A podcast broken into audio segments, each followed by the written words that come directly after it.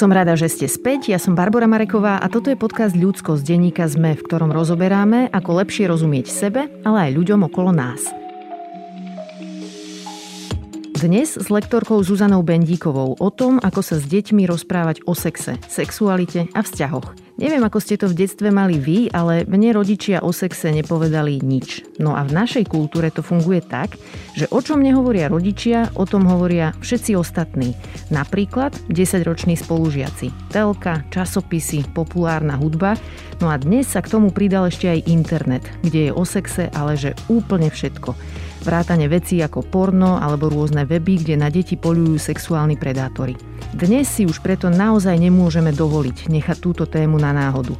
Ak chceme, aby boli naše deti v bezpečí, potrebujeme sa naučiť, ako s nimi hovoriť o osobných hraniciach, o súhlase a o bezpečnosti na internete. Do podcastu som si pozvala Zuzanu Bendíkovú zo Spoločnosti pre plánované rodičovstvo, ktorá učí rodičov, ako tieto konverzácie iniciovať, ako z nich odstrániť pocity hamby a ako tu byť pre naše deti vždy, keď to potrebujú. Ako vždy, moja adresa je ludskost.zavináčsme.sk, no a toto je Zuzana Bendíková.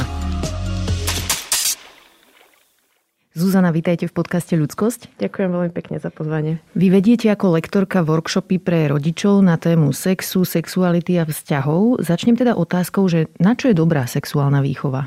Tak sexuálna výchova, alebo vzťahová sexuálna výchova, ako my to radšej voláme, mm-hmm. je vlastne veľmi dobrá na to, aby ľudia nadobudli vedomosti, zručnosti a postoje na to, aby mali spokojný a zdravý život. Mm-hmm. Či už z hľadiska vzťahov, svojho vlastného tela, ale aj, akože aj takého samostatného prežívania sám so sebou. Je to strašne komplexná téma, kde vlastne, hej, ako som spomínala, sa nadobudajú tie vedomosti a zručnosti a postoje ideálne nejak vekovo adekvátne a kontinuálne počas minimálne do tej 18 Ale keď nezačneme skôr ako v 18 tak potom to musíme dobiehať. No. Dnes sa budeme rozprávať špecificky o deťoch, o rôznych vekových skupinách a zaujíma ma, že čo hovoria vlastne výskumy o tom, že čo prináša deťom, keď dostávajú takéto vzdelávanie. Tak pri deťoch je najdôležitejšia ako keby aj vedomosť a zručnosť a postoj tá telesná integrita.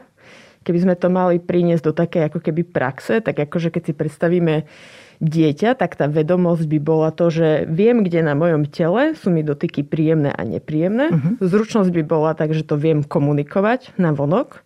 A postoj by bol to, že dokážem rešpektovať, keď mi niekto povie, že toto mi je nepríjemné a presedem to teda robiť. Uh-huh.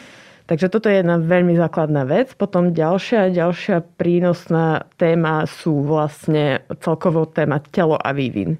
Hej, že viem, aké moje časti tela, ako sa volajú, viem, ako fungujú a zase zase viem, že niektoré časti tela sú súkromné, či už na mojom tele alebo na tele ostatných ľudí. A teda viem, že napríklad sa ich nemám dotýkať.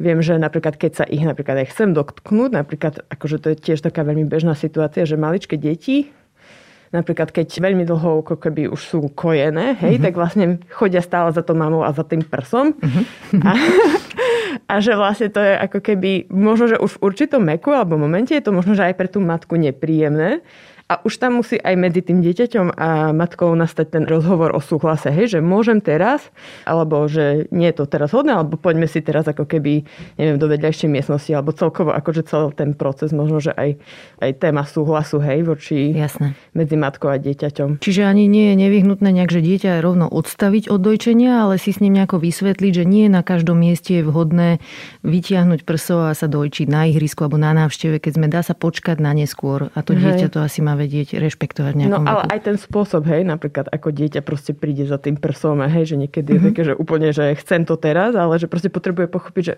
OK, toto je moje, moje telo, ale ja viem, že ti ho dávam na to, aby proste si sa cítil alebo cítila najdený a zdravý a spokojný, mm-hmm. ale proste potrebujeme sa akože o tom porozprávať. Z akých informácií a z akých hodnôt vychádzate pri tomto vzdelávaní? Prečo by vám rodičia mali dôverovať? Mm-hmm. Tak vlastne všetci naši lektori a lektorky majú vzdelanie zo zahraničia v sexuálnej pedagogike. Bohužiaľ na Slovensku toto nie je dostupné, takže väčšinou potrebujeme byť akože ísť do Anglicka, do Holandska alebo do Rakúska.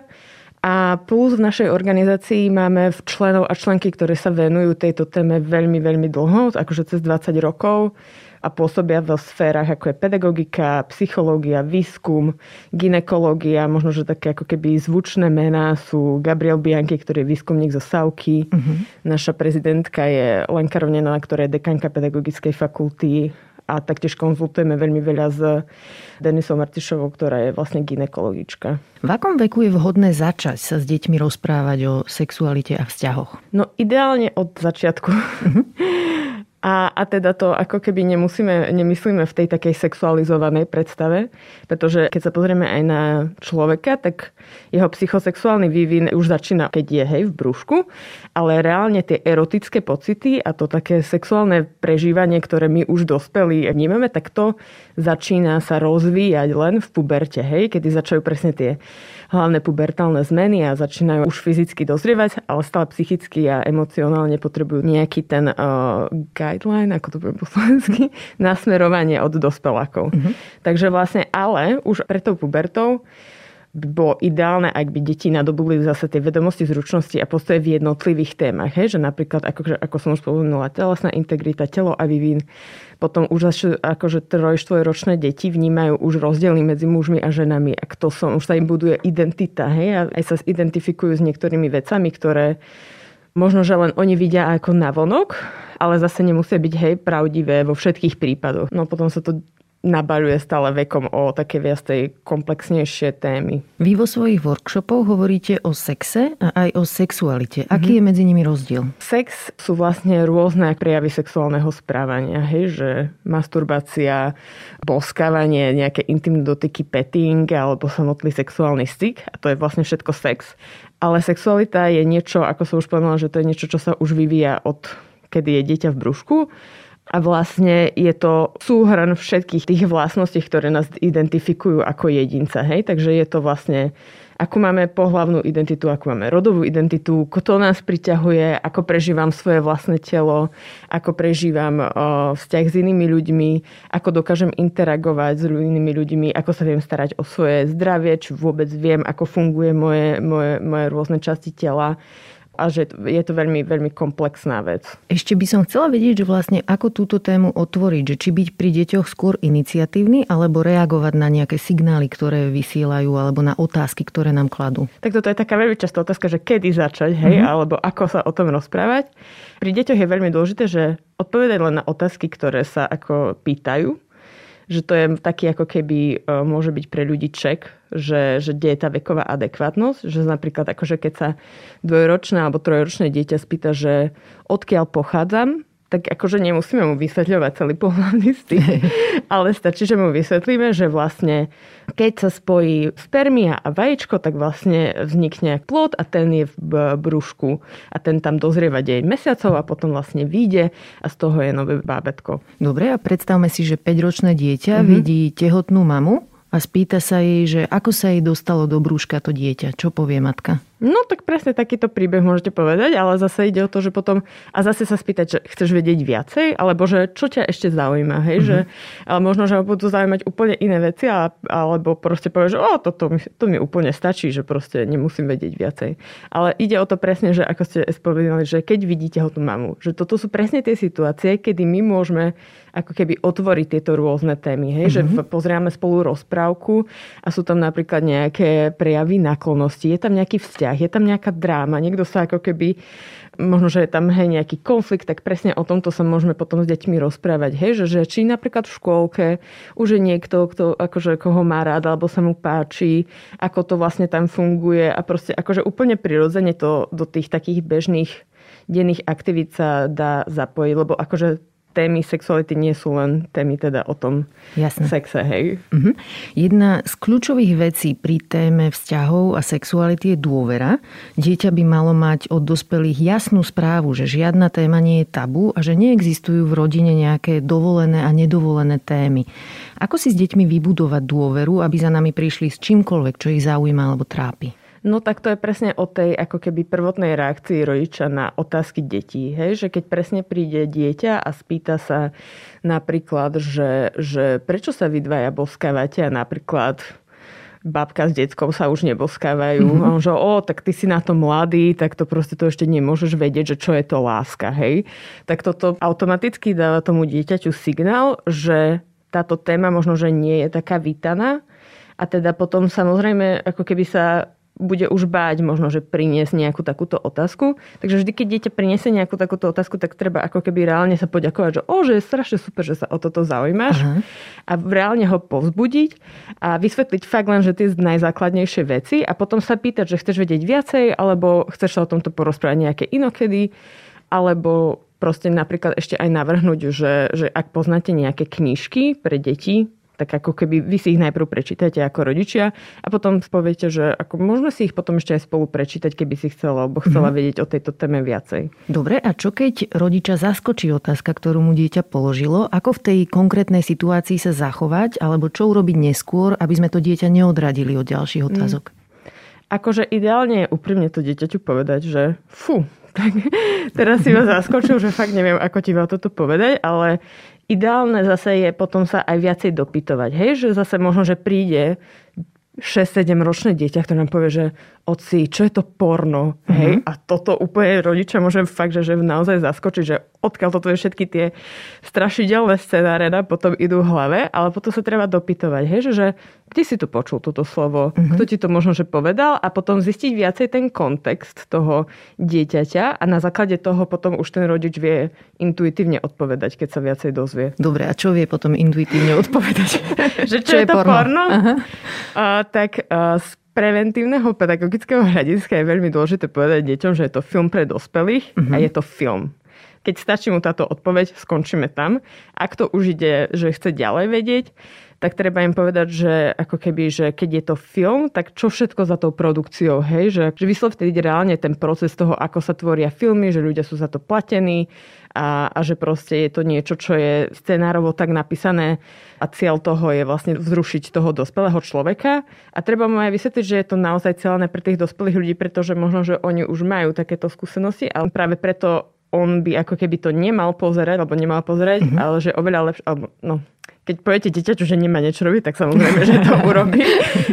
že, že mu tak odporúčate, že proste ideálne je, keď oni budú sami svoje skúsenosti nejak postupne počas života prirodzene naberať uh-huh. a potom, keď už budú nejak sa cítiť možno, že aj úplne v jednote a v sebavedomé, sebavedomí so svojou sexualitou, tak potom akože nech si to potom v bezpečí pozrú, ale že vy to ako neodporúčate. Hej.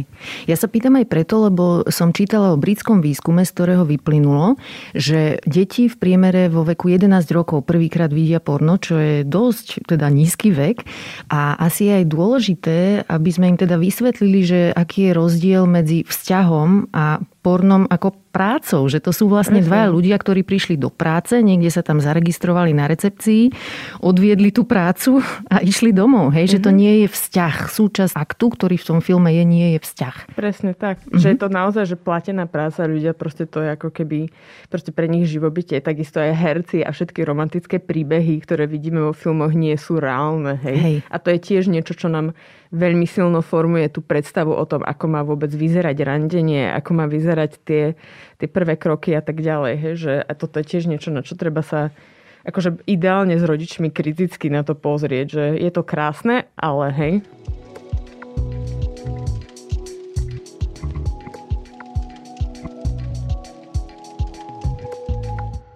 Prečo zvyknú mať deti zábrany hovoriť s rodičmi o týchto témach? Je to problém rodičov, že cítia tie deti, že rodičia majú problém o tom hovoriť, alebo kde to vzniká, tie zábrany? Tak asi tam už bola možno, že nejaká tá negatívna skúsenosť dieťaťa, že nebolo mu odpovedané na túto otázku.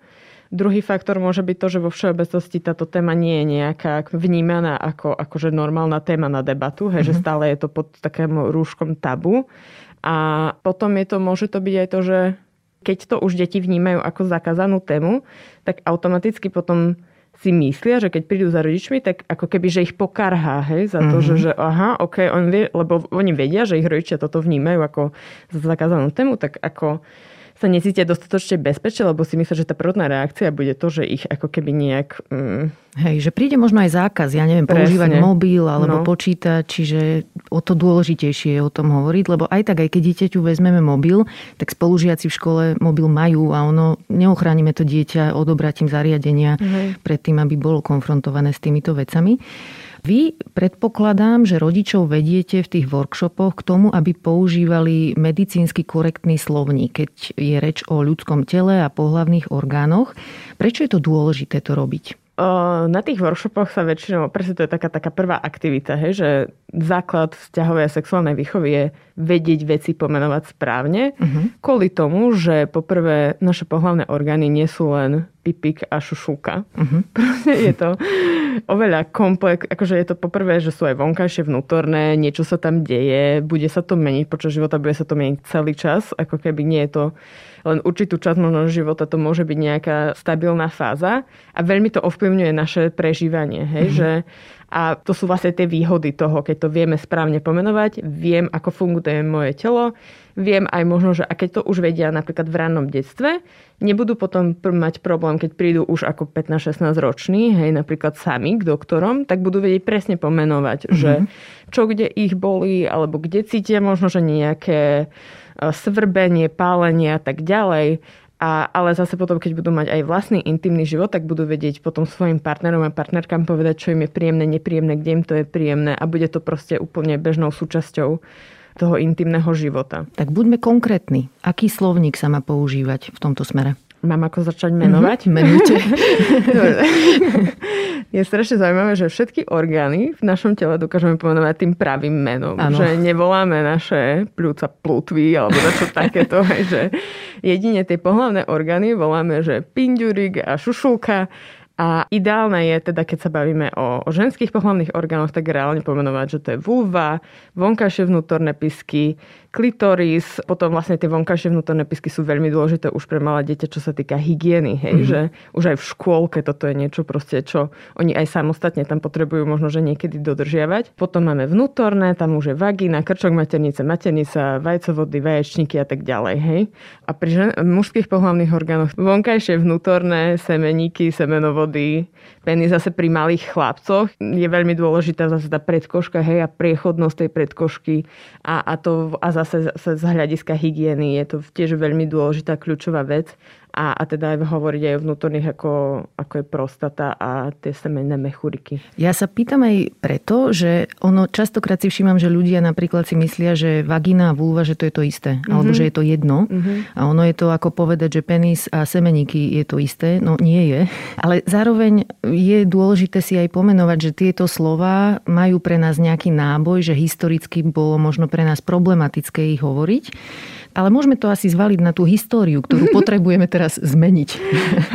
Máte na to nejaké metódy alebo nejaké finty, že ako sa naučiť tieto slova hovoriť bez hamby a nemať okolo nich čudné pocity? Ja som raz bola na takom strašne dro- dobrom stand-upe od duodocentiek, neviem, či Áno, poznám, poznám, perfektné. A tam presne uh, jedna z nich začala ako keby, spoločne sme si to začali normalizovať, že volajme penis penisom a vulvu vulvou, tak sme to tam spoločne kričali nahlas a proste fakt si to akože povedať nahlas a trénovať hej. to nahlas. A čím viac to poviete nahlas, tak tým viac to bude pre vás normálne. Hej, hej. Ale áno, dostávam veľakrát reakciu, že to je tak akože, že to je možno, že až priam vulgárne takto rozprávať deťom, že sa volajú že, a že a potom sme sa pýtali aj niektorých rodičov, že OK, a kedy by ste prestali rozprávať tieto akože detské výrazy, hej, že mm-hmm. čo prídem ja, 21 ročná, so svojím partnerom a tu na je moja akože... vlastne však tamto niekde možno vzniklo, celá tá hamba okolo tých slov, že ešte keď sme boli malí, tak sa používali slova, ktoré neskôr nepoužívame, ale nemáme žiadne lepšie. tak mm. je okolo toho potom ticho. Dobre, a teraz keď nás počúvajú rodičia, ktorí zistili, že doteraz robili nejaké veci nesprávne, napríklad používali alternatívny slovník pri pohlavných orgánoch, alebo sa vôbec s deťmi nerozprávali o sexualite, sexe a vzťahoch, ako to zmeniť? Ako teraz adresovať to, že chcem s deťmi začať tieto veci rozoberať? Zase nikdy nie je neskoro. Mm-hmm. Hej? Že nikdy nie je neskoro začať rozprávať sa o, o vzťahoch, intimite a sexualite. A reálne, ako keby, ak chcete cieľene začať túto konverzáciu s deťmi, tak proste im to povedať, že pozri sa, viem, že možno, že ak už proste napríklad sú v pubertálnom veku, mm-hmm. alebo prichádza tá puberta, že pozri sa, vidíš, že teraz prichádzaš do puberty, možno, že aj viacej, akože sa ti začínajú páčiť rôzni ľudia, ktorí ťa priťahujú a teda Chcela by som sa te, s tebou, alebo chcel by som sa s tebou porozprávať o tých vzťahoch, o intimite, že ako to ty vnímaš, a že či by si si na to mohol vedieť vyhradiť čas, že akože si normálne dohodnúť ako mhm. keby stretnutie, uh-huh. kde sa ako keby budete rozprávať o týchto veciach. A keď chce rodič e, začať túto tému, tak je fajn sa možno, že aj vo svojej hlave tak vrátiť do toho svojho detstva, do Hej. svojej puberty, že čo by ste vtedy chceli počuť od uh-huh. tých rodičov. A toto vám podľa mňa akože veľmi pomôže v tom, že, že aha, že však vlastne toto je to, čo by, som, čo by som aj ja rada povedala a ono to už potom fakt, že pôjde samo, lebo je to proste stále je to vzťah dieťa-rodič. Možno aj adresovať to, že vlastne doposiaľ mi nenapadlo sa s tebou o tom rozprávať a vnímam, že možno si aj chcel niečo vedieť a nebola som tu pre teba, alebo nebol som tu pre teba. Mm-hmm. Že byť v tomto smere transparentný Hej. a sa s tým dieťaťom rozprávať na rovinu. OK, sú rodičia, pre ktorých sú vaše kurzy vyslovene, že nevhodné?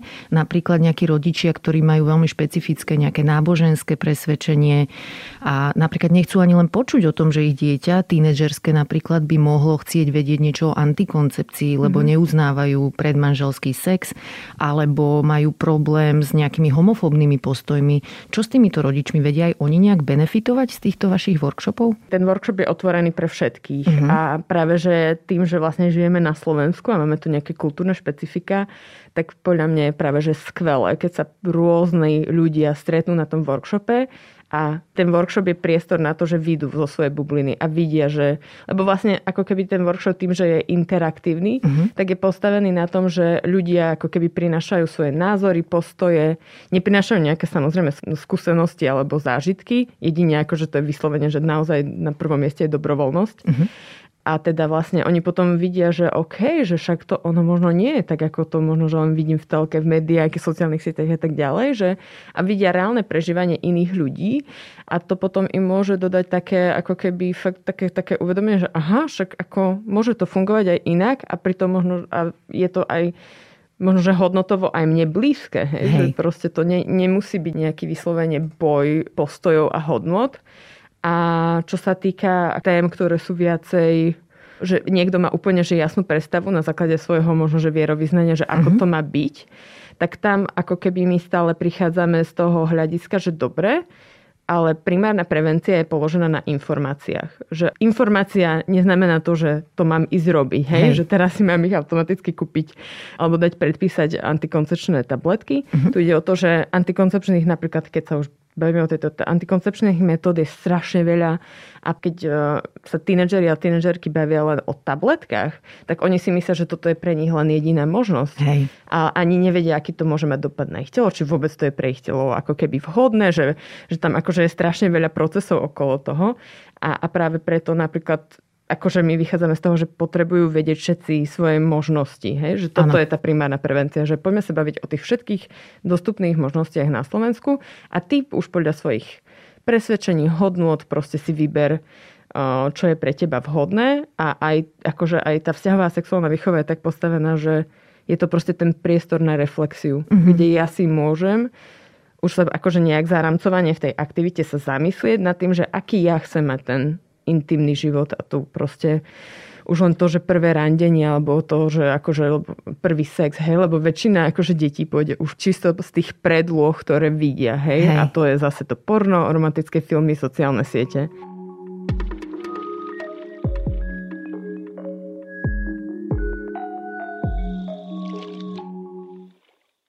Ešte si povedzme, že ako vlastne tie workshopy prebiehajú. Teraz ich asi máte online. Pre rodičov a pre verejnosť je to ideálne robiť online z hľadiska hlavne toho, že rodičia sú na rôznych miestach a proste je pre nich jednoduchšie sa proste zapojiť a je to tiež taká veľmi špecifická téma, že nám tam prichádzajú ľudia, ktorí sa chcú vzdelávať a ktorí akože majú možno, že už nejaký zážitok o tom, ako nejaké interaktívne vzdelávanie funguje. Lebo napríklad to je tiež taký akože najväčšia výzva naša, že ľudia na Slovensku sú veľmi zvyknutí na frontálne vyučovanie a na prednášky mm-hmm. a na mhm. proste len nasávanie informácií.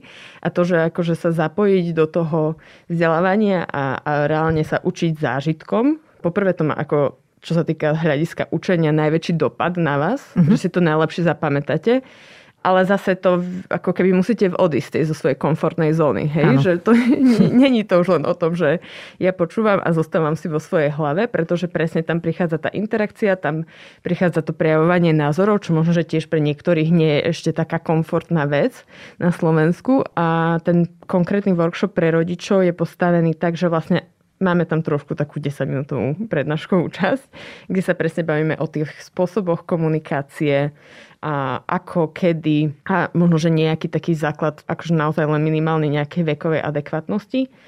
Potom sa bavíme o sexuálnom slovníku a to už sú zase aktivity, že je to o, o tom sexuálnom slovníku, ktorý sme tu už preberali. A potom sú to modelové situácie, kde vlastne si rodičia trénujú tie zručnosti. Uh-huh pretože ten workshop je naozaj cieľený len na tie zručnosti, ale pripravujeme aj knižku, kde vlastne môžu si potom rodičia pozrieť všetky rôzne informácie a mať už na to aj podklady a pracovať s tým v tom, v tom rodičovstve. Mm-hmm, taký ťahák pre Áno, rodičov. presne. Mm-hmm. Poďme sa porozprávať hlbšie o téme hraníc. Mm-hmm. Prečo sú dôležité hranice? Hranice sú vlastne súčasťou tej témy telesnej integrity a poznať svoje hranice je veľmi dôležitou zručnosťou a je to základ prevencie sexuálneho násilia a obťažovania. Hej, že keď ja dokážem pomenovať už len na svojom tele, čo sa mi páči alebo nepáči, ale už možno, že v tých vzťahoch to už nie je o dotykoch, ale je to aj o správaní uh-huh. a dokážem to komunikovať, že OK, toto si trošku prekročil hranicu, alebo toto bolo, toto bolo OK, zase toto sa mi páči, toto rob viacej, to je tiež akože možno, že niekedy ťažké pomenovať tak potom vlastne oveľa lepšie vieme korigovať tie vzťahy seba voči iným ľuďom. Hej? Mm-hmm. Že, a to nemusia byť len intimné vzťahy, to môžu byť aj rodičovské vzťahy, to môžu byť proste rôzne pracovné vzťahy. No a kde vlastne vo všetkých týchto vzťahoch sa zase môže prejavovať nejaký spôsob nezdravého správania. Ako môžeme naše deti učiť o hraniciach? Ako im dávať najavo, že aj oni majú hranice mm-hmm. a majú právo si ich stanoviť? Ja akože napríklad to veľmi vnímam na babetkách. Moja sestra teraz má čerstvo babetko. A oni to strašne prirodzene komunikujú. Oni úplne sú prirodzení v tom, že keď sa im niečo nepáči, tak sa len odtiahnu. Alebo proste začnú plakať. Alebo proste úplne na prvú, hej, to dajú vonku. A to už len keď človek vníma, to fakt, že naozaj stačí len vnímať, tak už toto buduje tomu dieťaťu integritu, hej. hej že proste ho nenútime do toho, že čo, akože čo nechce, respektíve keď sa niečo nepáči, odťahuje sa, tak fakt ako proste prestaneme s tým. Hej. Alebo už aj pri bábetku, keď ideme ho prebalovať, tak proste ideme do jeho intimnej zóny, tak proste trošku mu to tak zvedome, dobre, teraz ti dám dole plienočku, trošku ti to poutieram a potom vlastne, aby sa cítilo v pohode, vedelo, čo sa deje s jeho pohľavnými orgánmi a vlastne a potom ako keby môžeme ďalej, hej, sa hrať, ale tak ďalej. Hej. A toto vlastne stačí fakt, že pri tých malých deťoch len upevniť a ano. proste nepušovať ich do proste veci, ktoré, ktoré my si myslíme, že proste potrebujú teraz robiť, lebo taká je naša predstava. Uh-huh. Ináč pre mňa už začína rešpekt k hraniciam dieťaťa normálne, že v pôrodnici, ako ja som dosť citlivá na také tie fotky plačúcich novorodencov, ktoré ľudia zavesia na internet s tým, že narodilo sa nám dieťa, lebo mám pocit, že aj malé dieťa má nejakú svoju dôstojnosť a fotiť ho plačúce v zraniteľnej situácii nie je v poriadku. To dieťa potrebuje v prvom rade utíšiť, potrebuje rešpekt svojich rodičov, svoju mamu, potrebuje byť na nej a nie na internete, hovorím si ja. Dobre? Hlavne maj právo na súkromie. Áno, presne tak. Veľmi ma zaujíma, ako je to napríklad u lekára, lebo všimla som si, že niektorí detskí lekári sa dieťaťu ani nepredstavia, neprihovoria, rozprávajú sa iba s rodičom. A to dieťa, ako keby tam ani nebolo, nepýtajú si jeho súhlas pri ničom, dávajú mu iba pokyny. Toto je podľa vás v poriadku? Nie a budeme to aj vďaka našim ďalším akože pripravovaným aktivitám, ktoré robíme cez Norské fondy, nejak sa snažiť riešiť. Mm-hmm. Ale ale to akože zase možno, že netreba úplne viniť lekárov, lebo proste oni reálne, čo sme sa bavili teda s našimi ginekologmi a ginekologičkami, tak oni reálne takýto predmet na vysokej škole nemajú, kde si môžu trénovať komunikačné zručnosti s pacientmi a respektíve už len si zvedomiť to, že aj ten pacient hej, má nejaké hranice, prichádza už akože väčšina pacientov alebo pacienti prichádza s tým, že im niečo je, takže sa necítia dobre a že naozaj tá dôležitosť bezpečného prostredia aj v tej ambulancii je veľmi dôležitá aj na budovanie dôvery. Uh-huh. A, a celkovo, hej, že no, že je tam možno, že trošku viacej taký rešpektujúci a vyrovnanejší vzťah a nie je to o tom vševedúcom doktorovi alebo doktorke, ktoré len tak zasahuje do nášho tela. Aký signál to deťom vysiela, keď sa k ním dospelí správajú takto? A ešte k tomu v prítomnosti rodiča. To je na tomto zaujímavé, že je tam rodič prítomný a deje sa niečo, v rámci čoho sú prekračované hranice toho dieťaťa a nie je žiadaný jeho súhlas. Tak to dieťa si to akože ono nemá to kritické zmyšľanie, že toto nie je správne. Mm-hmm. ono potom si uvedomí, že takto to je normálne. Hej. Hej? Že, že môže tu nejaký dospelý človek, niekto za mňa prísť a za mňa rozhodnúť. A keď toto sa takto opakuje, tak akože potom zase, hej, že keď sa ho nespýta otázku, tak ono nebude mať tú predstavu, že, že ja mám prísť nejakým súborom informácií k tomu doktorovi, ktorý on potrebuje na to, aby ma vyšetril. Hej, že, že potom som len taká, že OK, tak tu sedím, povedzte mi, čo sa deje a tak ďalej, alebo zavolám mamku a... Odovzdala som telo a niečo s ním robte, Presne, hej, a ja no, to že... vydržím, a hoci mi je to nepríjemné no, niekedy. Že, že tam akože zase, ako, samozrejme, že aby oboj strane ten vzťah ako lepšie fungoval, aby proste tá zdravotná starostlivosť bola poskytnutá tak, ako aj my chceme, tak my potrebujeme tiež o svojom tele presne získať tie základné informácie Hej. A, a vedieť, ako funguje a vedieť, kedy už cítime, že to nie je OK a, a tieto informácie potom poskytnúť ďalej. Čo môže rodič v ambulancii urobiť, keď vidí také správanie zdravotníkov a vidí nejaký diskomfort na svojom dieťati? Tie deti môžu zapojiť do tej diskusie. Keď uh-huh. akože začne ten doktor nasmerovať otázky na rodiča, tak môžete ako rodič presmerovať tie otázky na dieťa. Hej? Uh-huh. Že no tak ako sa cítiš, kde ťa bolo a tak ďalej. Hej? Že, a, a že byť ako keby možno, že ten mediátor medzi nimi. Uh-huh. A, a potom vlastne, keď akože veľmi to vyslovene, že nepríjemné, alebo to považujete za totálne ako keby no-go, tak proste to adresovať, že však akože bolo by super, keby ste povedali, sa spýtali aj Joška, Aničky, že, že čo a ako, že potom je to ako keby pre vás oveľa jednoduchšie. Hej, mm-hmm. že... Nedávno sme boli s mojim dieťaťom na očkovaní proti korone a chodil tam klaun, teda dospelý muž v maske, ktorého job bol zabávať deti a šokovalo ma, že opäť raz bez súhlasu sa dotýkal detí, akože zábavne ich nejako poškrapkal po hlave a išiel ďalej. A ja som bola z toho taká zaskočená, že som v danej chvíli nenašla vhodné slova, ale už teraz trénujem, že čo mu poviem, keď tam pôjdeme na mhm. druhú dávku vakcíny. Vy by ste mi odporúčili čo? Super, že trénovať to hlave. Lebo akože presne to je niečo, čo sa úplne že bežne deje. Aj my, keď máme workshopy o súhlase alebo len nejaký webinár, tak všetci vedia, hej, že súhlas je strašne dôležitý a proste už všetci to tu, akože niekto, kto, akože keď sa pohybujeme v tejto téme, tak proste už ten súhlas si myslím, že nejaký tým korienok sme zasadili. Hej. Ale otázka je tá prax, hej, že pre každého, že my reálne nevieme da, to je zase, hej, že vedomosť už máme a teraz ideme na tú zručnosť. A tá zručnosť sa oveľa ťažšie nabere, pretože musíme mať niekoľko pokusov na to, aby sme to proste dali a dali podľa našich predstav. A už len keď sa človek k tomu dokope, tak to chce strašne veľa vnútornej sily, lebo proste hej. ja tu mám teraz hranice a idem si ich nastaviť. akože, ale hej, že to je proste, lebo ten človek prekročil nejaké tie moje hranice a proste ja som nad tým úplne takto rozmýšľala, že na jednej strane sa cítime, že prekročil moje hranice a je to správna vec. Na druhej strane tam môžu byť ďalšie myšlenkové pochody, že a čo keď to zoberie zle, ako to mám povedať, že aby to nebolo také, že príliš útočné Áno, a že, že proste všetky tieto myšlenkové pochody okolo toho a potom zase sa ale treba vrátiť k tomu, že toto sú moje hranice a to sú moje hodnoty, ktoré ja chcem, aby sa pri správaní so mnou dodržiavali. A bohužiaľ, treba akceptovať to, že to bude nepríjemné. Hej pre tú druhú osobu to proste tak, lebo my zase, ne, hej, to je ďalšie ako keby taká, že meká zručnosť pri tých vzťahoch, že nebrať odmietnutie ako koniec sveta. Keď sa chceme pozrieť na odmietnutie s takým akože zľahčeným spôsobom, tak si to zoberme akože na príklade jedla. Proste nie všetci napríklad majú radi olivy. Tak proste, keď budeme tej osobe strkať olivy, tak asi proste nebude veľmi sa cítiť dobre. Hej. A je úplne fajn, že niekto má rád olivy a niekto nemá rád olivy. A tak to je úplne to isté, to, to je so vzťahmi, hej, mm-hmm. že mhm. niekto nás môže mať, niekto nás nemusí mať a to je v pohode, hej, že však Nemusíme sa mať všetci radi proste. Môžeme sa ale rešpektovať. A toto presne mi išlo hlavou s tým klaunom, lebo som si hovorila potom, že a chudák a hen, akú má robotu, je tu natiahnutý v tom mundúre s tým nosom červeným, že ani jeho to asi nebaví a mm. snaží sa.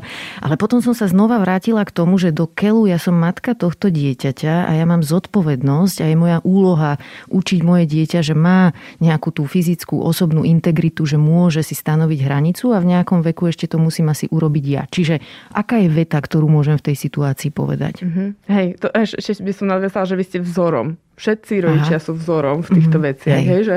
A vlastne presne, keď v takejto situácii vy sa postavíte za tie svoje hodnoty a za to, že proste čo akože považujete za správne a vy urobíte to, dobre, tá veta by bola, že že pozrite sa, však vidíte, že je to nepríjemné. To môžem ja vám prísť len tak, bez mm-hmm. hoci čoho, spýtania sa pošúchať po hlave.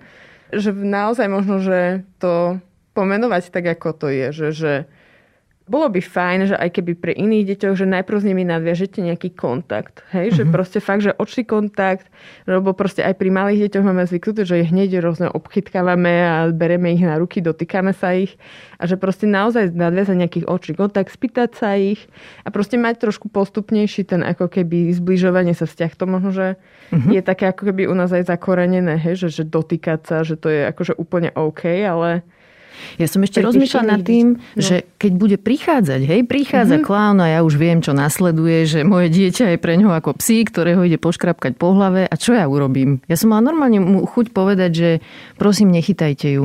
Aj deti majú nejaké hranice. No, Treba sa spýtať. Pohode, uh-huh. Alebo proste aj tak sa zastaviť, že, že proste aj telom dať na, na ako keby, lebo zase súhlas a nesúhlas sa dá vyjadrovať slovami, ale dá sa aj vyjadrovať rečou tela. Hej? Mm-hmm. Že proste vy keď automaticky sa odstúpite a proste tak si akože aj ruky môžu byť, hej, že, mm-hmm. že proste... To gesto. Áno, to mm-hmm. presne to gesto, že stop. A, alebo proste aj, že chránite svoje dieťa, hej, že nechcete, aby sa zase... Uh-huh. Je super, keď to ľudia vnímajú. Hej. Hej. Keď to zase nevnímajú, tak vtedy je jednoduchšie potom použiť tie slova. Ale je no také, že, že vy ste na to asi nebola pripravená v tej Nie, situácii. som to nečakala. Že, no. Prišiel, poškrapkal, odišiel. Hej. Čo riešite pri tínedžeroch a tínedžerkách? Ako pristupujete k vzdelávaniu v tejto vekovej skupine? Mm, tak tínedžeri a tínedžerky, pre nich je kľúčové byť pripravený na tú zmenu, ktorá prichádza v puberte.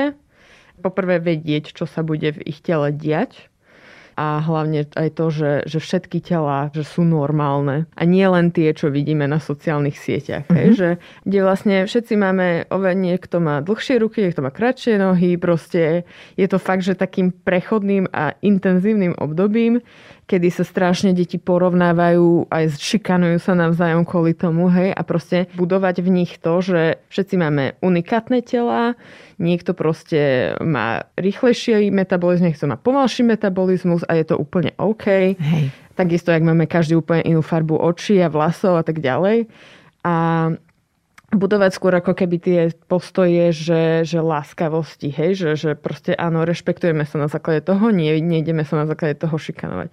Ale to je strašne ťažké, keďže proste to je ešte v kombinácii s tými intenzívnymi emóciami, ešte tie erotické emócie do toho prichádzajú, že to je naozaj ako keby taký vnútorný chaos a možno, že si pri tých tínadžeroch aj uvedomiť, že oni sú fakt stratení aj keď sa mhm. tvária, že nie sú.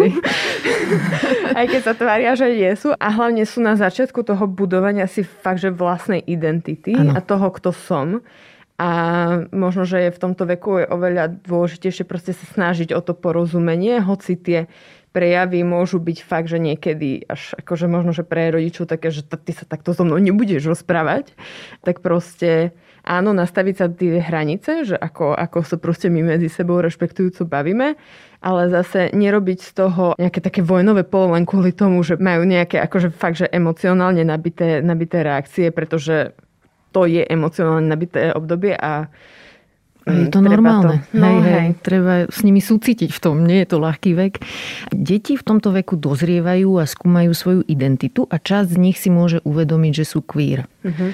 Ako to adresujete vo vašom vzdelávaní, aby rodičia vedeli byť nápomocní aj queer deťom? Tak my v tých posledných, akože v tej poslednej časti workshopu uh, máme vlastne tie modelové situácie, kde my automaticky dávame proste queer príbehy. Uh-huh. A tiež možno, že aby si rodičia predstavili lepšie, tak je to také, že máme tam modelové situácie, ktoré sú vekovo rozdelené. Takže aj keď má niekto deti tínedžerov alebo malé deti, tak proste si môže vybrať príbeh na základe toho, čo je, čo je im blízke. No a teda vlastne, akože my z toho nerobíme nejakú veľkú tému. Mm-hmm. Ale čo je naj, akože pri, keď sa táto téma tam objaví, tak je to prvá, prvá reakcia rodičov je, že ako ochránim svoje dieťa pred šikanou. Hej, čiže že proste, ako... akože nie sú mhm. tam žiadne také, že to je nenormálne, alebo že mám ťa rada aj napriek tomu a tak ďalej, že proste oni najviac im záleží na tom, aby proste neboli ubližované im na základe ich sexuálnej orientácie. Mm-hmm. Poďme sa ešte rozprávať o tom súhlase. Mm-hmm. Prečo je dôležitý súhlas? Tak ako som už povedala, je to najlepší nástroj na prevenciu sexuálneho násilia a obťažovania.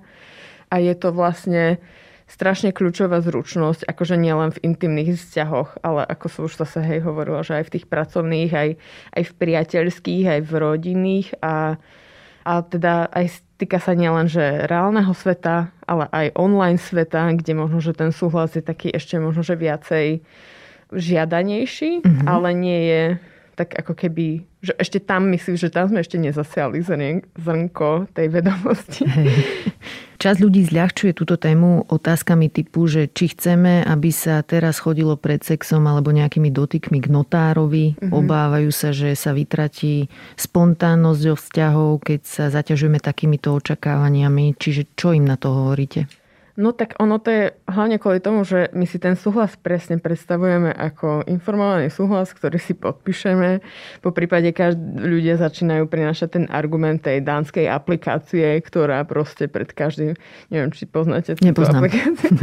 No proste v Dánsku majú aplikáciu, ktorá je ako keby taký ich spolahlivým zdrojom na to, že vlastne ten sexuálny styk alebo nejaký ten styk je, bol so súhlasom, že obidva si to tam odkliknú a je to proste ako keby konsenzuálny sexuálny styk. Ale, ale tak to je také zvláštne, je to... lebo ono sa počas toho aktu môže zmeniť niečo a niekto môže ten súhlas odvolať Presne potom, čo... Tak. No asi to je edizovateľné. Aha, okay. teda.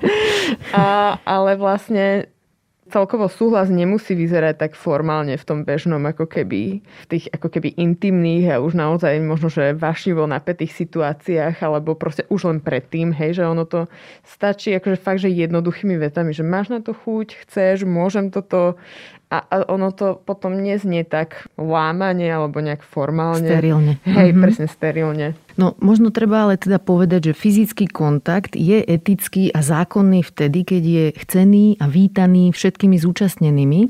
Takže ak človeku záleží na tom, či jeho alebo jej dotyky sú vítané, tak by ho mala zaujímať téma súhlasu, hovorím si ja. Mm-hmm. A ak človeku nevadí, že by kde tu na niekom páchal násilie, tak sa súhlasom nemusí nejak špeciálne zaoberať. Ale znova, tí, čo majú záujem o sex a mm-hmm. vítané dotyky, potrebujú mať informácie o tom, ako vyzerá súhlas a potrebujú vedieť aj to, ako vyzerá prípadný nesúhlas.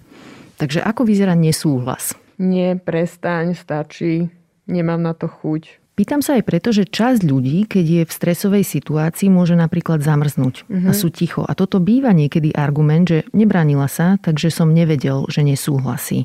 Ako adresujete toto? Čo je možno, že ešte také veľmi špecifické pri sexuálnom násilí a obťažovaní sú presne tie naše predstavy stereotypné o tom, ako ten styk by mal vyzerať. Hej? Že, a tam presne prichádzajú tieto stereotypy, že nič nehovorila, tak vlastne som pokračoval, vlastne veď ani v porne nie je súhlas, tak mm-hmm. vlastne je to super, akože že nasledujem len to, čo som videl v porne, že vlastne mm-hmm. akože ak sa tieto stereotypy o, o tom styku nejak nezjemňujú, respektíve nikdy nie sú challengeované, tak tá osoba reálne si myslí, že nič len nerobí. To je toto, prečo práve tu vlastne vzťahovú sexuálnu výchovu potrebujeme, že potrebujeme si, aspoň niekto v živote musí povedať, že keď niekto je ticho, respektíve nereaguje tak akože entuziasticky, lebo to je hrozne dôležité pri tom, že proste entuziasmus, chceme to obidvaja, tak oni zostanú v tých svojich predstavách, pretože toto ich tá kultúra učí. Hej. Proste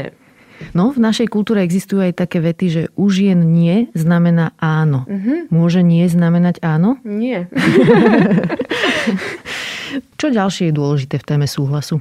No, tie stereotypy a mhm. zjemňovanie uh-huh. tých stereotypov a to, že vlastne Veľakrát sa to je, hovorí, že o rod je také strašidelné slovo a proste, ale toto je to rodové podmienené násilie. Toto to znamená, že ak ja mám predstavu, že je úplne OK, že ja ako napríklad muž mám predstavu, že ženy vlastne mi majú dať sex vždy, keď ja mám chuť, uh-huh a toto je, že manželská napríklad povinnosť, tak toto je to rodové, sú to jasné rodové stereotypy, že žena je len ako keby dávačom ano. toho sexuálneho ako keby aktu a jediné, koho potešenie v tom momente je dôležité, je to mužské. Hej, a, a ženy si majú zvyknúť. Presne. A keď toto je akože tá predstava, ktorú máme, tak potom sa pácha to násilie. Hej, a smutné je, že túto predstavu nemajú len muži, ale majú internalizovanú aj mnohé ženy. Majú pocit, že to je ich úloha, že správna Presne. žena uspokojuje muža a na jej spokojnosti nezáleží. Mm-hmm. Čiže hej, toto je veľká téma. Ináč sexuálne násilie a zneužívanie budem riešiť ešte v samostatnej epizóde, ale aspoň v skratke teraz ešte poviem, že sexuálna výchova je dôležitá a prínosná, ale zďaleka to nie je postačujúce riešenie v téme zneužívania detí špecificky, mm-hmm. lebo výskumy ukazujú, že ak je páchateľom sexuálneho násilia človek, ktorému dieťa dôveruje, tak sa zrazu nevie brániť, lebo pre dieťa je veľmi metúce, keď je tento človek blízka osoba. A zároveň platí, že drvíva väčšina zneužívania prichádza práve od blízkych osôb, takže pri sexuálnom zneužívaní detí potrebujeme klásť veľký dôraz na dospelých, mm-hmm. aj rodičov, aj rodinných príslušníkov, ale aj na ľudí, ktorí pracujú s deťmi profesionálne lebo pre bezpečnosť detí je absolútne kľúčová prevencia a nastavenie inštitúcií, do ktorých deti chodia mm. a tiež to, ako sa zachovajú dospelí, keď sa nejaké podozrenie objaví. Takže tomuto sa budem venovať v samostatnej epizóde. Máte vy k tomu ešte nejakú poznámku? No akože to, že vlastne celý ten inštitucionálny proces okolo týchto prípadov je strašne dôležitý. Ja to mm-hmm. úplne, a na Slovensku to Hej. No, je Mm-hmm. Smutné. Čiže túto pasáž môžeme uzavrieť mm-hmm. tým, že dospelí by mali byť pozorní voči deťom, mali by s nimi komunikovať o tom, čo prežívajú, ako sa cítia, čo sa im v živote deje a ak došlo k nejakej zmene v správaní dieťaťa, treba zbystriť pozornosť mm-hmm. a patrať po príčinách. A možno, že ja by som len doplnila, že deti do 15 rokov minimálne nevedia dávať sexuálny súhlas. Presne tak.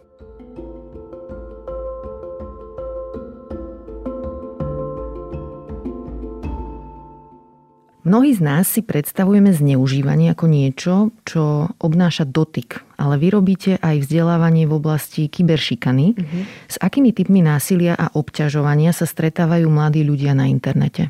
Najviac sa stretávajú s tým, že niekto od nich chce nejaké informácie, intimné informácie, ktoré nechcú poskytnúť.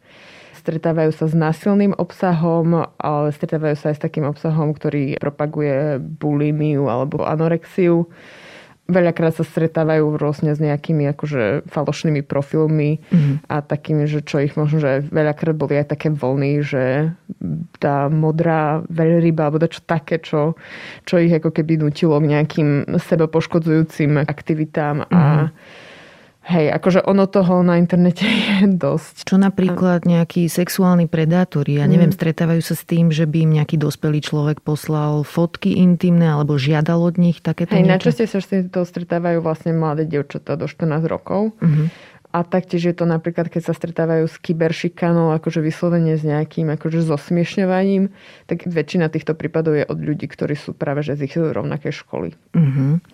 A čo hovoria rodičia na nejakých kurzoch? Vedia o týchto problémoch, ktorým deti čelia? Tento konkrétny workshop my ponúkame pre, pre školy. Že Aha. toto nie je niečo, čo uh-huh. ponúkame pre rodičov. Určite táto téma bude súčasťou aj knihy, ale čo napríklad hovoria tie štatistiky, tak vlastne, že aj cez 80% detí nemá žiadnu kontrolu nad svojim telefónom od rodiča. Mm-hmm. Ani žiadne aplikácie tam nie sú na ochranu obsahu, hej, do ktorí navštevujú.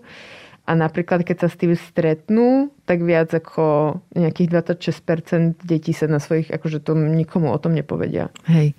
Ináč toto je veľmi zaujímavá situácia, ako keby v histórii ľudstva, že v oblasti technológií sú často deti oveľa vzdelanejšie a vedia oveľa lepšie používať technológie ako ich vlastní rodičia. Čiže o to dôležitejšie je, aby sme sa troška doškolili v týchto veciach, že ako vlastne s deťmi o tom komunikovať a čo robia na internete, keď tam sú. Ja by som povedala, že vedia to používať, mm. ale na druhej strane nemajú presne tú tie, zrelosť. Tú zrelosť mm-hmm. a to, to kritické zmyšľanie na tom, že čo vlastne nasávajú. Áno, ten že obsah proste... je tam problém. A potom. toto je inak ako keby, že ak, ak to rodičom vadí, respektíve to len pozorujú zvonku, tak ako proste prečo si raz za čas nesadnúť k tomu dieťaťu a Hej. pozrieť sa, čo, čo tam scrolluje. Uh-huh. Pozrieť si z sociálne siete, pozrieť si a proste sa reálne ako keby zaujímať o ten ich svet, lebo toto je ich svet. Toto Hej. je proste akože ich realita momentálne a akože ono sa to pravdepodobne nebude meniť. Hej, že... Uh-huh. Minulý týždeň sa stala vo verejnom priestore vec, ktorá súvisí s témou kyberšikany. Niekoľko známych ľudí, hercov a herečiek zverejnilo také video, v ktorom sa stiažujú na vydieranie zo strany neznámeho páchateľa, ktorý mal ukradnúť intimné fotky z mobilu a teraz si pýta peniaze. No a po pár dňoch vysvetlo, že to boli fake news a šlo o reklamu na nový produkt od mobilného operátora. Pričom tento mobilný operátor Orange vraví, že cieľom bolo zároveň zvýšiť povedomie o online bezpečnosti. Ako vnímate túto iniciatívu vy? No, celkom nešťastne. Uh-huh. Um, kvôli tomu, že vlastne celý ten ako keby ten koncept tej reklamy prináša tie zase stereotypy, ktoré vlastne ohľadom násilia sa tu len reprodukujú. Že vlastne môže za to ona. Ona si za to môže. Pritom akože kto pácha ten trestný čin? Mm-hmm. Je to predsa ten hacker, hej, že človek, ktorý sa dostane do takejto situácie, tak veľakrát nevie, čo má robiť. Mm-hmm. Hej, že, že toto by bola tá osveta. Nech im povedia, že OK, toto sú tie ďalšie kroky, ktoré môžete na Slovensku urobiť. Toto je dostupná pomoc na Slovensku toto je podľa mňa tá osvetová časť, hej, že, mm-hmm. že mám nejaký aspoň návod, ako konať a ďalšie, akože ten stereotyp, ktorý sa tam reprodukuje, to, že že vlastne veľakrát máme tendenciu neveriť tým obeťam. Hej. A oni keď z toho urobia ešte fake news, tak je to ako, ako že toto je podľa mňa... Mm, ja keď som si sledovala aj tie komentáre na túto kampaň, tak reálne tam niekto nakopíroval, že čo splňa etická reklama. Mm-hmm veľa týchto akože kategórií toto reklama nesplnila. No. Hej. Mňa to hneď zaskočilo v tých videách, keď tie herečky hovorili o tom, čo sa im stalo, že každá končila niečím v duchu, že dávajte si pozor. Že ako keby toto bol ten hlavný message, že dávajte si pozor. A mne to príde také victim blamerské troška, teda prenášanie zodpovednosti na obeď. Mm-hmm. Lebo nehovorím, že si nemáme dávať pozor, ale toto určite nemá byť celý odkaz nesmie Určite, byť jediný. No. Čo hovoríte vy na toto? Presne tak, akože, ako keby to bolo doplnené presne o to, že dobre, samozrejme, hej, že keď som na sociálnych sieťach, tak nemôžem doverovať každému, komu veci proste posielam a proste potrebujem naozaj vedieť, či tej osobe dôverujem, hej, a či to nezneužije tú dôveru. Mm-hmm. Akože toto je veľmi dôležitá vedomosť a proste aj vedieť to, že, že keď niečo na tej sociálnej siete dám, tak bohužiaľ to je firma, oni to budú mať, oni to budú vlastniť. Dobre, na, v Európskej únii máme GDPR a máme proste právo byť zabudnutý, hej, že, a, a prechádzať si tým dlhodobým procesom, že nech vymažú všetko zo svojich serverov, ale tak akože to sa podľa mňa veľmi málo ľuďom chce toto hej. si prechádzať. Ale zase na druhej strane proste akože toto je zlé, hej, že keď ja prídem, príjmem nejakú intimnú fotku, ktorá je aj možno, že nevyžiadaná, tak ja to hádam nebudem posielať ďalej. Hej. A toto je veľmi dôležité, ako keby pomenovať to, že to nesprávne správanie je to rozširovať ďalej. To je to nelegálne áno, správanie. Áno. Hej? Mm-hmm. A mhm. to No, tam a, nezaznelo. No. Hej, a my ako spoločnosť asi aj máme pred sebou takú domácu úlohu, ktorou je potreba naučiť sa, že ako vlastne reagovať na to, keď sa zverejňujú osobné fotky, videá a informácie. Že čo máme robiť my, keď nejakú takú fotku dostaneme, ale aj čo robiť ako občania, ktorí vidíme, že niečo také sa deje. No nemusíme hneď skočiť a googliť, že kde tá fotka je a ako vyzerá, lebo tým vlastne dávame muníciu všetkým tým ľuďom, ktoré tie fotky napríklad hekujú alebo ich posúvajú ďalej. Keby sme to všetci mali v paži, tak vôbec nie je trh pre tento typ vydierania a je dobre si to uvedomiť, že mm. na tom spolupracujeme, keď ten záujem o tie fotky máme. A možno ešte aj sa môžeme začať učiť e, nejak zastať tých ľudí, ktorým sa takéto niečo stalo. Mm. Nejak im povedať, že vidíme, že sú obeťami útoku, stojíme pri nich a že ich máme ďalej rovnako radi. Že naša mienka o nich neklesla. Presne tak. Lebo vlastne aj naše deti tínedžerské môžu byť obeťou takéhoto nejakého útoku a potom je veľmi dôležité, aby videli, že to nie je koniec sveta. Že teraz mm. som nestratil hodnotu ako človek len preto, že niekto zverejnil nejaké moje fotky. Presne, no. Akože súhlasím so všetkým, mm-hmm. čo ste povedali. No a ja ináč ešte ako novinárka tam vnímam aj takú tému, že dôvery Mm-hmm. Vnímam ju veľmi citlivo, lebo spoločnosť funguje vtedy, keď si v nej ľudia dôverujú navzájom. Je to taký náš sociálny kapitál a špeciálne pri témach, ako je násilie, je dôležité, aby sme si zakladali na dôvere. A keď niekto verejne prehovorí, že sa mu stalo niečo zlé, tak je vo verejnom záujme, keď ho alebo ju berieme vážne a venujeme mu pozornosť. A mne príde úplne od veci, že s týmto niekto hazarduje, hej? že nejaké herečky boli ochotné hovoriť o sebe nejaké fake news a v podstate zneužiť našu dôveru, lebo podľa mňa je legitímne, že sa tým médiá zaoberali, že sme ich všetci zobrali vážne. Mm-hmm. A ja mám aj preto problém s prenkami alebo takýmito akože vtipmi vo verejnom priestore. Nepáči sa mi táto prax, keď niekto vloží energiu do toho, aby nás všetkých oklamal a potom sa tým chváli, že nás oklamal. A že... nakoniec vám ale dá produkt, ktorý vám áno, vyrieši. Presne. Váš, váš, proste neexistujúci problém. Áno, áno. Čiže podľa mňa je veľmi správne, keď je herectvo jasne oddelené od reality. Keď herečka niečo hrá, tak chcem vedieť, že sa pozerám na herecký výkon. Mm. A ako novinárka si ešte viem predstaviť situácie, keď je legitímne na istú dobu nehovoriť celú pravdu. Napríklad investigatívni novinári niekedy postupujú bez toho, aby priznali svoju identitu. Ale na to sú úplne jasné pravidla. Musí tam byť nejaký verejný záujem. Ale v tomto prípade chcel Orange predať nejaký svoj produkt, čo naozaj nie je verejný záujem. Je to záujem súkromný a ide tam o nejaký zisk, nejaké peniaze. Mm-hmm. A ináč čítala som aj hodnotenie nejakého marketingového experta, ktorý sa vyjadril, že táto kampaň zrejme bude úspešná, lebo je virálna. A mne to príde také, že hádam, tu nejdeme gratulovať niekomu, kto vyrobil fake news, vďaka tomu je jeho kampaň virálna. To by každý bol taký frajer, že vyrobí fake news, do ktorých vloží niečo šokujúce a potom je to virálne. Mm, ešte Čiže... máme takých frajerov veľmi veľa, bohužiaľ, na no. Slovensku.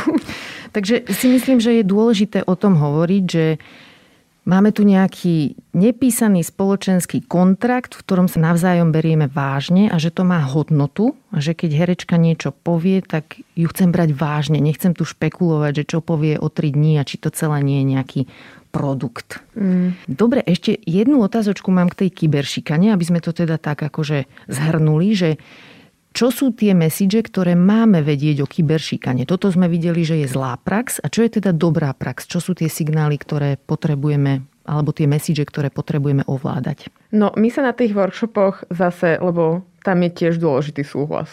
Trošku v inej forme, ale mm-hmm. je to proste stále je to o tom súhlase, hej, že či už v tej komunikácii o tom, že, že v nejakých in, akože četoch medzi sebou, že či, a zamyslieť sa nad tým konceptom aj súkromia tej uh-huh. osoby, hej, že toto zase na internete je úplne inak vnímané, hej, že je úplne bežná prax medzi tínedžermi natáčať sa navzájom a kedy tá osoba nechce byť natáčaná, Hej. nechce byť akože fotená a potom sa to dáva dokonca na internet. Teraz počas dištančného vyučovania sa to stalo XY učiteľom, že boli natáčaní počas vyučovania, pretože akože je to detský svet, hej, hej. momentálne máme telefóny a idem sa teraz ako keby ukázať, že a, mám hodinu online, ale proste porušujem súkromie tých ľudí, ktorí sú tam viditeľní, ich tvár je proste ich súkromný údaj.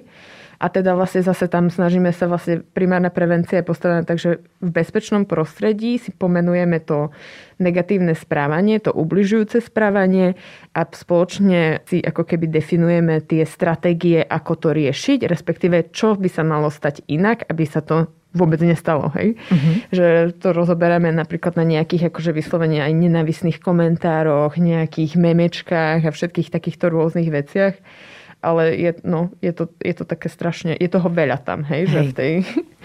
Môžeme sa niekedy stretnúť špecificky len k tejto téme kyberšikany, lebo je tam naozaj toho čo, veľa čo rozobrať. Zuzana, veľmi pekne ďakujem za rozhovor. Držím vám palce vo vašej veľmi užitočnej práci a dajte nám na záver ešte nejaké odporúčanie na knihu alebo zdroje, kde si ľudia môžu dohľadať viac k týmto mm-hmm. témam. Tak ja som teraz jednou umelkyňou napísala komiks pre tínedžerov, Dospej matere, kde vlastne sa venujeme témam súhlasu, realitách na internete alebo v offline svete. Do psej matere? Nie, dospej. Dospej. Dospej matere. akože majú dospieť tí tínedžeri. A jeden je o puberte, kde sú vlastne aj také vzdelávacie kartičky o tom, ako si robiť samovyšetrenie prsníkov a semeníkov. Uh-huh.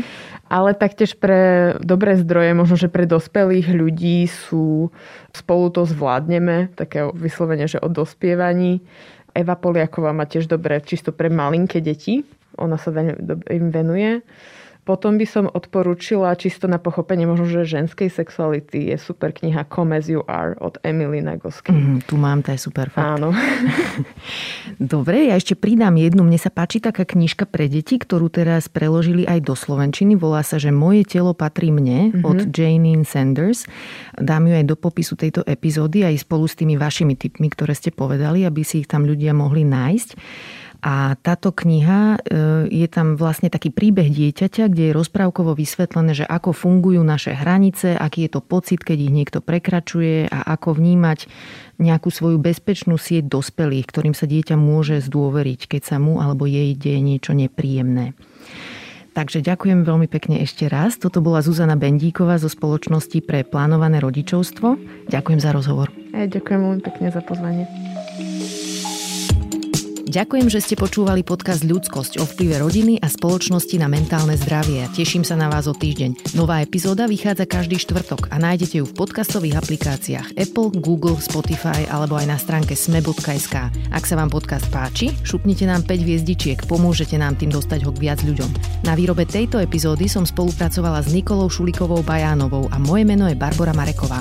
Ak mi chcete napísať, budem sa tešiť. Moja adresa je ludskost zavináč sme.sk. No a vidíme sa aj v podcastovom klube Deníka Zme na Facebooku.